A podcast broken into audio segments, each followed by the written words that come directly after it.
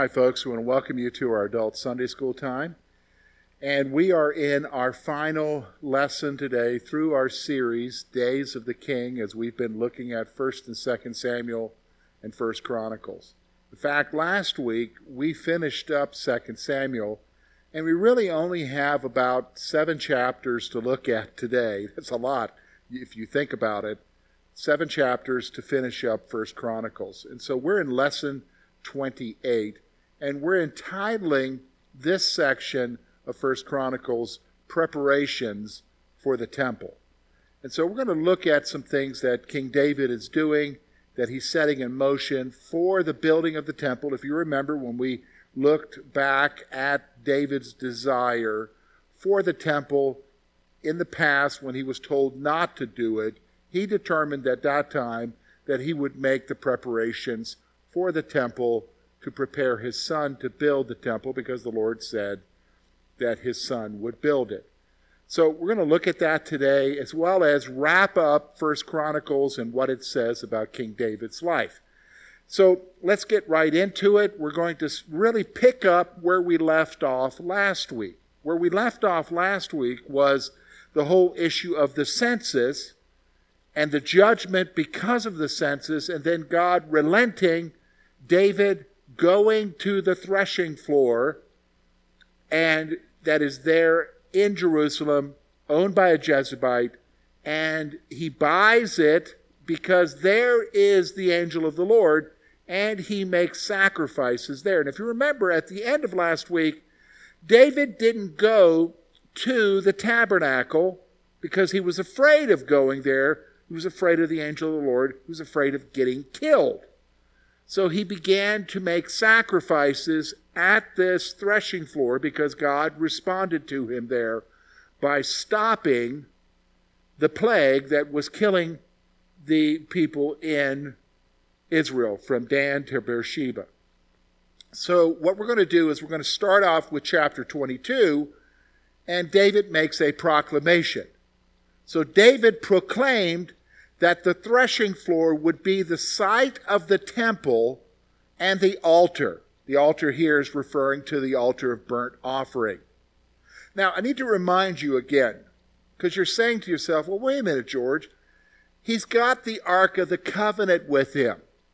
Isn't that where the temple was supposed to be, or isn't that where the tabernacle is? No, the tabernacle was in Gibeon.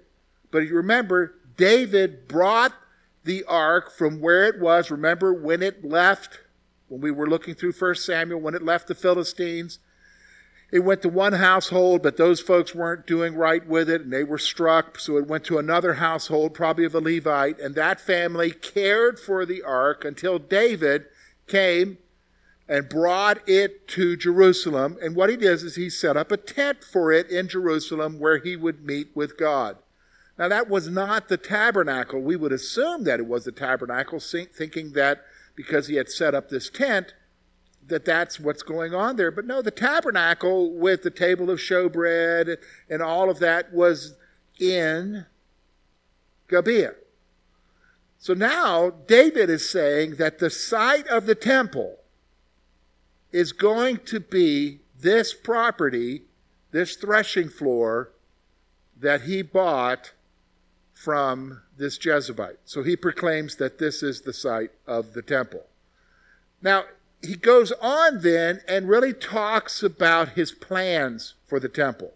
So David made preparations for his son to build the temple. The text will tell you that here in chapter 22, in those first 19 verses, that he's making the preparations for the temple to be built by his son. Now, what does he do to make these preparations? Well, it says that he gathered from the aliens, he gathered stonemasons from the aliens in Israel to cut stones for the temple. Now, aliens is a term that's used in the Old Testament to refer to non Jews, Gentiles, who are living among God's people, Israel. They are not God's people, that is, they're not Jews, they're not proselytes, but rather they are peoples who are living among God's people in Israel, for instance, the Jebusite who sold David the threshing floor. So what he does is he goes and he gathers from among them skilled workers, stonemasons, to begin cutting stones for the temple. And we're not just talking bricks here, folks. We're talking huge stones. They were to quarry them and get them ready for the building of the temple. That's not all he does in preparation.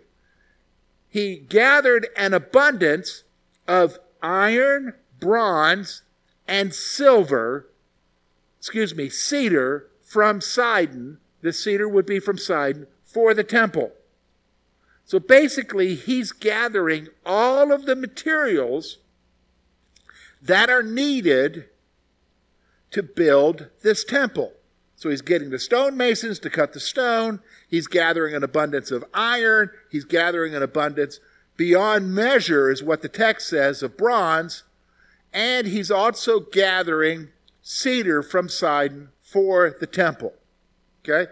For the temple. He goes on then and he gave, he gave charge to Solomon, his, his son Solomon, to build the temple. So he gave charge to Solomon to build the temple. So he's basically saying, Solomon, you're the one who's going to do this.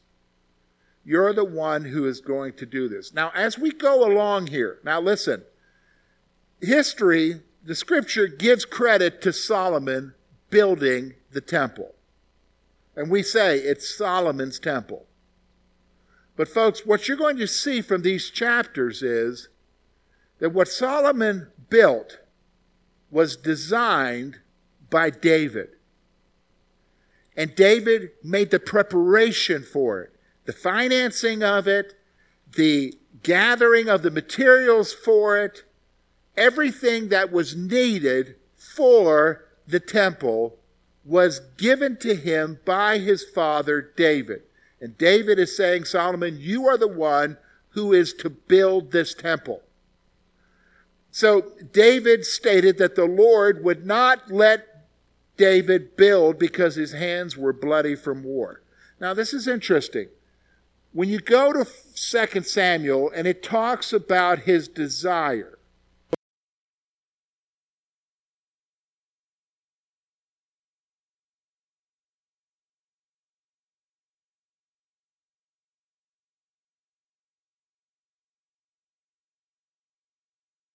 by the Lord, go back, tell him, no, it's not to be him. This is the chapter concerning the Davidic covenant. I will build the temple, the temple will be built by your son, and then he makes this Davidic covenant with David. Okay. That's really right before the whole problem starts with chapter with regards to the issue of the sin with Bathsheba and uh, the death of Uriah. And of course, from that goes through all the history of the problems that we saw there. Well, here in Chronicles, Samuel didn't tell us why God said no. But when we get to Chronicles, David is flat out saying the reason why I am not allowed to build this temple is because the Lord said my hands were bloody from war. Now, there's going to be two different places in these last seven chapters where he stresses that point. Because he had shed blood, God could not allow him to build this temple. You know, somebody said to me today as we were talking about that, they said, well, that, seems kind of odd because he did what God told him to do. He did, you know, the wars and stuff that he told him to do. And I thought, yeah, that's true. However, for instance, remember, Saul offered him the hand of his daughter Michal only if he brought really the body parts of 100 Philistines. David said, Okay, I'll go do that. What does David do? He kills 200 Philistines, brings their body parts for the hand of Saul's daughter. He went beyond what he was told to do. His hands were bloody, and because of that, he could not build the temple could not build the temple. So, David then, scripture tells us here, asked the Lord to give Solomon wisdom in building the temple. So David's asking, God, you give him the wisdom to build this. We see that several times in this passage. David also commanded the elders of Israel, the leaders of Israel, to assist Solomon in building the temple. So Solomon can't just build it on his own. He's going to need a leadership structure. He's going to need the support of the leaders in building this project. And that's kind of the way it is with any kind of project, even in a church. You can't build anything in a church or do something in a church without the support of the leadership. And especially a big undertaking like building a temple, he needs the leaders to be with him. And David is commanding the elders to assist Solomon in building the temple. Now, we come then to a major section of First Chronicles, which is chapters 23 through chapters 26. Very similar to the first eight chapters in First Chronicles where it listed different tribes and, and the people within the different tribes and so forth. Now we're going to see really the listing and the structuring of the Levites. So I want you to note that at the beginning of this section in chapter 23, the chronicler records that David made his son Solomon king over Israel. So right off the bat, we see chapter 23 that David makes his son Solomon king over Israel. Now, that's all it says. Now, when we get to First Kings, which we're going to start into First Kings next week, when we get to First Kings, you're going to see that fleshed out. You're going to see the writer of Kings fleshing out the whole thing and the whole manner in which Solomon became king. And it's a very intriguing story with intrigue, and we'll get to that next week. But right here, the chronicler is just recording that David made his son Solomon king over Israel. And so David then gathered all the leaders of Israel with the priests and the Levites. Okay, so you're seeing two different structures here, three different structures within Israeli culture and society at that time. So you have the leaders, the military leaders, the elders, and you have the priests who serve in the tabernacle, and then you have the Levites who also serve in ministering in the tabernacle for what the priests need but they also are throughout all of Israel. So he has all of them there. Now, the number of the Levite males that were 30 years old and older were 38,000. It also will tell you that David didn't record how many were younger than that because he was afraid because of the census. But basically, they're listing the age of those who are 30 and older, males, and there are about 38,000 of them. This is all in chapter 23. Now, David then structured the Levites according to their appointed service of the Lord in the temple. So, what follows then for a vast majority of this section of Scripture is the listing of the different clans within the tribe of Levi, their family units, and then how David and what David did in appointing them to serve in roles with regards to the worship of Israel. In fact, you will see that he has musicians and so forth. Now, all of this is important because this is all important for what is going to take place with regards to the service of the temple later on and the worship within the temple. David is structuring this all out. This is amazing that he's doing that. And why is he doing that? He's setting in motion and setting in place what Solomon will need to institute later when the temple is built. You don't just build a temple and you say, oh, how are we going to structure the worship of this? that Solomon didn't need to worry about that because it was already done by his father. Done by his father. Now, then we come to chapter 27, and chapter 27 is going to focus then on the structuring of the military and the government. So the chronicler records how David structured the leadership of the armies of Israel. When we talk about the armies, what do you mean by armies? Isn't it just one army? Well, no. you're talking about the armies of the 11 tribes. You have the 10 tribes, you have Benjamin, you have Judah. Oftentimes you will see Israel and Judah. Oftentimes you'll see Israel, Judah, and Benjamin. Each are distinguished there. But he records how David structured the leadership of the armies of Israel in chapter 27. The latter part of 27 then fo- focuses, records the structure of David's government after the taking of the census. We've seen this before already in Samuel as well as in Chronicles at different points. It lists the structure and who holds what office and who holds what role in the kingdom. And again, we're seeing that here in Chronicles in the last part. The chronicler is wanting us to make note of that. Well, that brings us to chapter 28 and really the first portion of chapter 29. And what we're going to see here is David's farewell. David is going to address the nation, the leaders of the nation, and basically give his closing farewell of what needs to take place here. And we can divide this farewell into four different parts. Okay? Four different parts. So, first of all, in his farewell address, he's going to talk about his desire, once again, for the temple. So, after calling together the leaders of Israel, David gave an account concerning his desire. So, again, he's going to talk about this desire that has been on his heart for years to build the God of Israel a temple.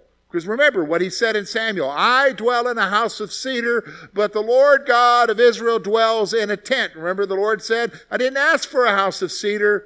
I've always dwelt in the midst of the people in a tent. Well, he's giving an account of that.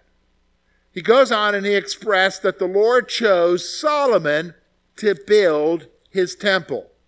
He's letting them know right off the bat this isn't Solomon's wish. This isn't some whim from my son. This isn't even my whim. God, in all those years before, chose Solomon to build his temple. The Lord chose Solomon. Well, here's what I want you also to see here is that the Lord expressed that Israel must seek out the commandments to prosper. So, in saying, if you look at the passage, in saying that Solomon was to be the one who would build the temple, the Lord also expressed that he, David, Solomon, Israel, must continue to seek out the commandments in order for them to prosper in the land. So you see a connection again. Obedience leads to prosperity. That goes all the way back to the Mosaic covenant, goes all the way back to the law in the Deuteronomic issues that were brought up there. You know, if you do right, you'll prosper. And you see that being expressed here again as well. The next part is David then gives the plans for the temple. We see that in verses 11 through 21. So David gave Solomon the plans and the organizational structure for the temple. So he's giving Solomon everything he needs. He's giving him the plans, he's giving them the organization as far as the structure for the temple. So everything is laid out there. David has spent his time, he has written this, but here's what I want you to see. David acknowledged that the Lord gave him understanding in writing the plans. Now, this is very important when you talk about Solomon's temple, we oftentimes give credit to Solomon in his building it, and sometimes we even give him credit in the design of it. Because the scripture records that there was no other temple like it. In fact, when Israel comes back from the Babylonian captivity and they begin to lay foundation for Zerubbabel's temple, there were those there who were still alive 70 years later who remembered the prior temple and they wept because of the glory of that temple. And we're going to talk about that when we get into 1 Kings. But here's what I want you to see David is telling us here in chapter 28 that the plans, the design, the structure of everything that has to do with the temple, just like Moses when he wrote out the structure and all of the plans with regards to the tabernacle, as with the temple, it came from God. God is the one who told him how to design this because this is where his presence would be and this is how he was to be worshiped. I think that's significant here. Man does not come up with it on his own.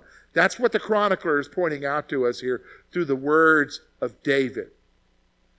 And then also, here, what we're going to see then is that David told Solomon to be strong and courageous as the Lord will be with him. Be strong and courageous. You go about this. God's going to do this through you. This is what the Lord wants. He said, You're the one who's going to do it, and He's going to give you the strength and the wisdom to carry this out. It will be done because the Lord God wants it. That's what's happening here. Now, I think this is interesting because this is going to this is quite an undertaking you're going to build this temple of stone marble this temple for the lord this is going to require resources so that brings us to the next part of david's really his farewell address he talks to the leaders about an appeal for offerings Really? Really? Yeah. He's actually asking for them to make an offering. So here's what he does, though. He expressed that he has given for the building of the temple. So the first part of his address here, when he talks about the appeal, he talks about what he has personally done and what he has personally given for the building of the temple.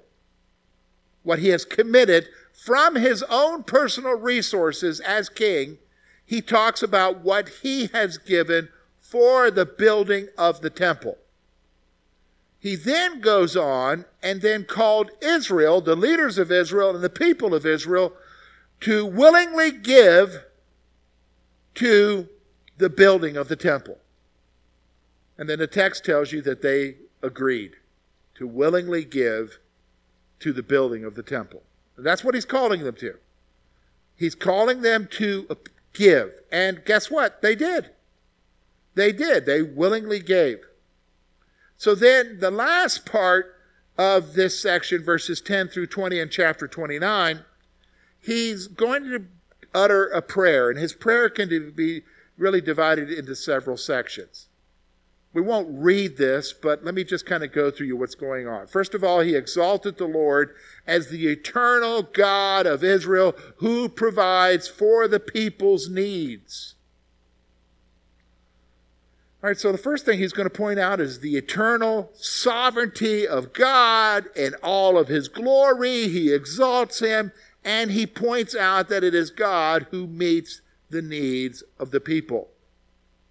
Next, he offered thanksgiving and praise because the Lord is the giver, the ultimate giver of the gifts for the temple. This is really a powerful lesson about all giving, isn't it? Because, first of all, God is the one who provides for our needs, and the gifts that are given to His work and to what He wants us to do, He is the one who is the giver of those gifts, but it's through us. This is what we're seeing here in His prayer. He then concludes that the Lord is the one who made a covenant with the patriarchs, with Abraham, Isaac, and Israel, or Jacob, so to speak. And then David asked that the Lord would continue to bless the nation as the temple is built. God, would you continue to bless the nation, to bless your people as the temple is built?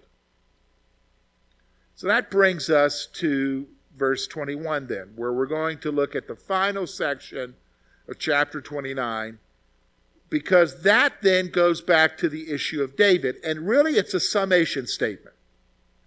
It's going to give you a summation statement concerning his reign, but also now who his successor is. And we already know who his successor is because David already chose Solomon. Well, here's what I want you to see. When you come to verse 20, 21, David and the leaders blessed the Lord as sacrifices were made in abundance. When you read the scripture, we're not just talking about one bull or one sheep. We're talking about literally a multitude of animals are sacrificed in honor and in worship of God. What we see is here happening. And then it says that David and the leaders feasted before, before the Lord that day with gladness. So they had a celebration before the Lord because of what he's doing and the desire to build the temple. The leaders then made Solomon the king a second time and anointed him before the Lord. Remember, that's a big thing with them, is that the king was the anointed one. And so here now, before David had made Solomon the king, now the leaders are making him the king. They're affirming the choice of Solomon as king, and they anoint him before the Lord. Now, the scripture goes on. Now, you would say, why does it tell us this? Well, it's telling us this for a reason, okay? Solomon sat on David's throne, and his brothers submitted themselves to him. Now, this is significant because you have to understand this is a monarchy system. Solomon is not the eldest son. Well, the eldest son, Amnon, is dead. Absalom is dead. But there are other sons who are maybe a little bit older than Solomon. We're going to see that there's another son who feels that he should be king. Well, that's in 1 Kings. We'll save that for that lesson. But here we have Solomon sitting on David's throne now. He's the king. And his brothers, who really could say they have a right to the kingship, they then submit themselves to him. Well, that's going to be expressed more when we get into 1 Kings. It also tells us here that the Lord exalted Solomon as king and bestowed on him majesty not seen before in Israel. There was a majesty about Solomon's kingship that was not seen in Saul, and it was not seen even in David, nor was it seen in any of these other kings that quote, you know, there was a guy who made himself king in really we don't even remember who his name is, but he made himself king in Judges, but we also see Absalom. There was no majesty, and even in those, and even in David, to be compared to the majesty that was bestowed on Solomon by the Lord. Well, then the final part, the final few verses of Chronicles here, really focuses again on David.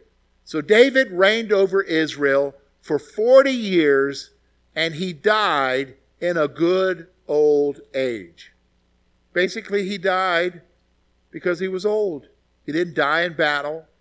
He died a good old age. He reigned for 40 years. The text will tell you he reigned seven years as the king of Hebron, the king of Judah, and then he reigned for 33 years as the united king. Remember, because the seven years, there was still a son of Saul, Ishbosheth, who was the king until he was killed, and then Israel made David king over all Israel. And he ruled for 33 years until his death at a very old age.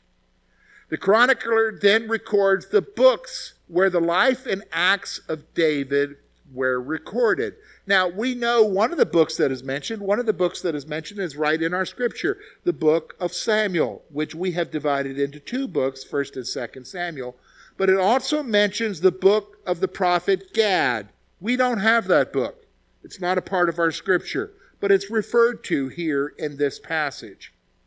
And it's basically telling you that all of the life of David and what is recorded there reflects on his life. And we've already seen that Samuel very much includes accounts that are not recorded in Chronicles. And folks, that brings us to the end of First Chronicles, and that really brings us to the end of our study, the days of the king, which is about David's life. Next week, we're going to get right in to First and Second Kings and Second Chronicles.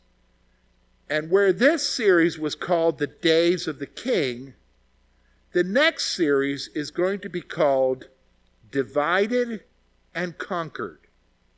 Divided and conquered. What do you mean divided? Well, we're going to see that the nation Israel is one under Solomon, but at his death, the nation, because we already see that there's an animosity between the ten northern tribes and the southern tribes of Judah and Benjamin, we're going to see that the nation divides into two kingdoms, and then First and Second Kings, Second Chronicles really records for us the journey of those two kingdoms where they are defeated and conquered. The northern kingdom conquered by the Assyrians, and then the southern kingdom of Judah, then where David's throne is, is conquered ultimately by the Babylonians. And that's what we're going to see in our next series through 1st and 2nd Kings and 2nd Chronicles. Divided and conquered.